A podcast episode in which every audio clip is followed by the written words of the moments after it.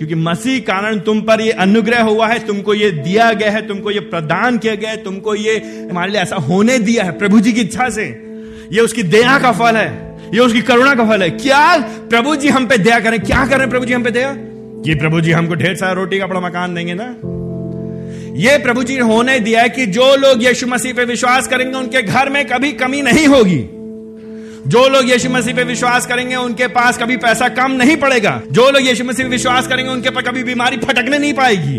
जो लोग विश्वास करेंगे उनके ऊपर कभी भी कोई भी समस्या आ नहीं पाएगी। आमीन हालेलुया, आमीन आमीन हालेलुया, है ना? यही कह रहा ना पौलुस यहाँ पे, यही नया नियम यही कहता ना। नया नियम, अगर आप हमको ये वाले पद ढूंढ करके लाके दे दीजिए, हम शर्मिंदा होने के लिए तैयार हैं। लेकर के आइए हमारे पास, लेकर के आइए नए नियम में ये पद। नए नियम में कहां लिखा है यीशु मसीह के पीछे चलोगे तो तुम्हारे साथ सब कुछ ठीक हो जाएगा? बल्कि क्या कह रहा है पौलुस? पौलुस ये कह रहा है कि मसीह के कारण, यीशु मसीह के कारण, उसकी इच्छा के अनुसार ये तुम्हें दिया गया है, तुम पे दया की गई है, उसने होने दिया है, उसकी योजना में होकर के, उसकी ये मनसा है। वो उसे गलती से नहीं होगा। प्रभु जी स्वर्ग में बैठे हो, ये नहीं कह रहे ओ गलती के बेचारा पिट गया मेरा भाई। प्रभु जी ने कहते ओ ये क्या हो गया, ये क्या, अरे मेरा बेटा गरीब है। नहीं, प्रभु जी को मालूम है, क्योंकि प्रभु जी गरीबी को, बीमारी को, दिक्कत को, समस्या को, कठिनाई को, हमारे हार को, हमारे जीत को उपयोग करते हैं अपनी नजदीकी में लाने के लिए।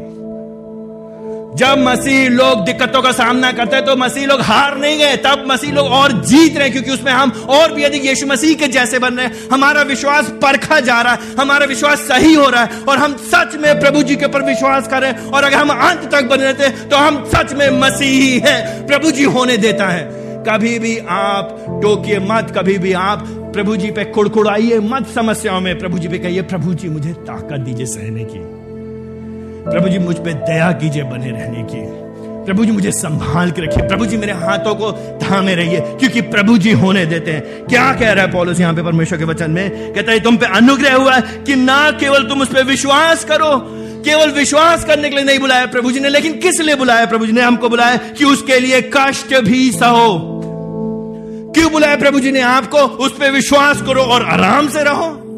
प्रभु जी ने बुलाया विश्वास करो, जीवन सब ठीक हो जाएगा। झूठ है वो झूठ है, झूठ है।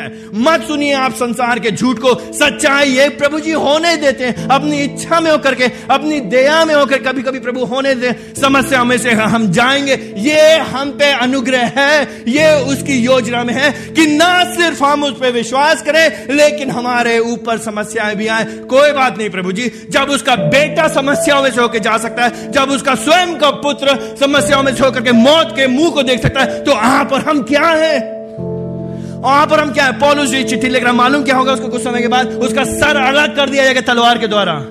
यीशु मसीह के 12 शिष्यों को मालूम क्या हुआ? एक के बाद एक मौत के मुंह में डाल दिए गए। यीशु मसीह के शिष्यों को संसार के कलीसिया के आरंभिक इतिहास में मालूम क्या है? अधिकांश लोग समस्याओं में, दिक्कतों में, गरीबी में, परेशानी में जीते हुए रहे, लेकिन अंत तक बने रहे। ये प्रभु जी का अनुग्रह, प्रभु जी ने होने दिया है आपके जीवन, मेरे जीवन में। अगर आप भागेंगे समस्याओं से, अगर आप समझौता करेंगे समस्याओं में, अगर आप यीशु मसीह का इनकार करेंगे समस्याओं में, मतलब यीशु मसीह ने काम किया ही नहीं था आपके अंदर, क्योंकि आप यीशु मसीह के पीछे केवल रोटी के लिए, केवल कपड़े के लिए, केवल मकान के लिए आ रहे। और हाय आपके ऊपर, हाय मेरे ऊपर, हाय उन प्रचारकों के ऊपर जो केवल रोटी कपड़ा मकान को बेच बेच करके कलीसिया को कमजोर कर रहे, अंदर से खोखला कर रहे। आप और हम भी उन्हीं के साथ नरक में जा रहे। प्रभु जी दया करें हमारे पर, प्रभु जी बचा ले आपको, प्रभु जी बचा ले हमको।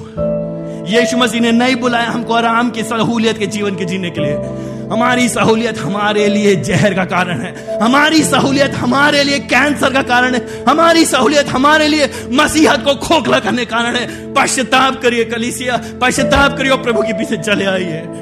सच्चे सुसमाचार के लिए जीवन जिए। केवल इतना करो कि तुम्हारा आचरण मसीह के सुसमाचार के योग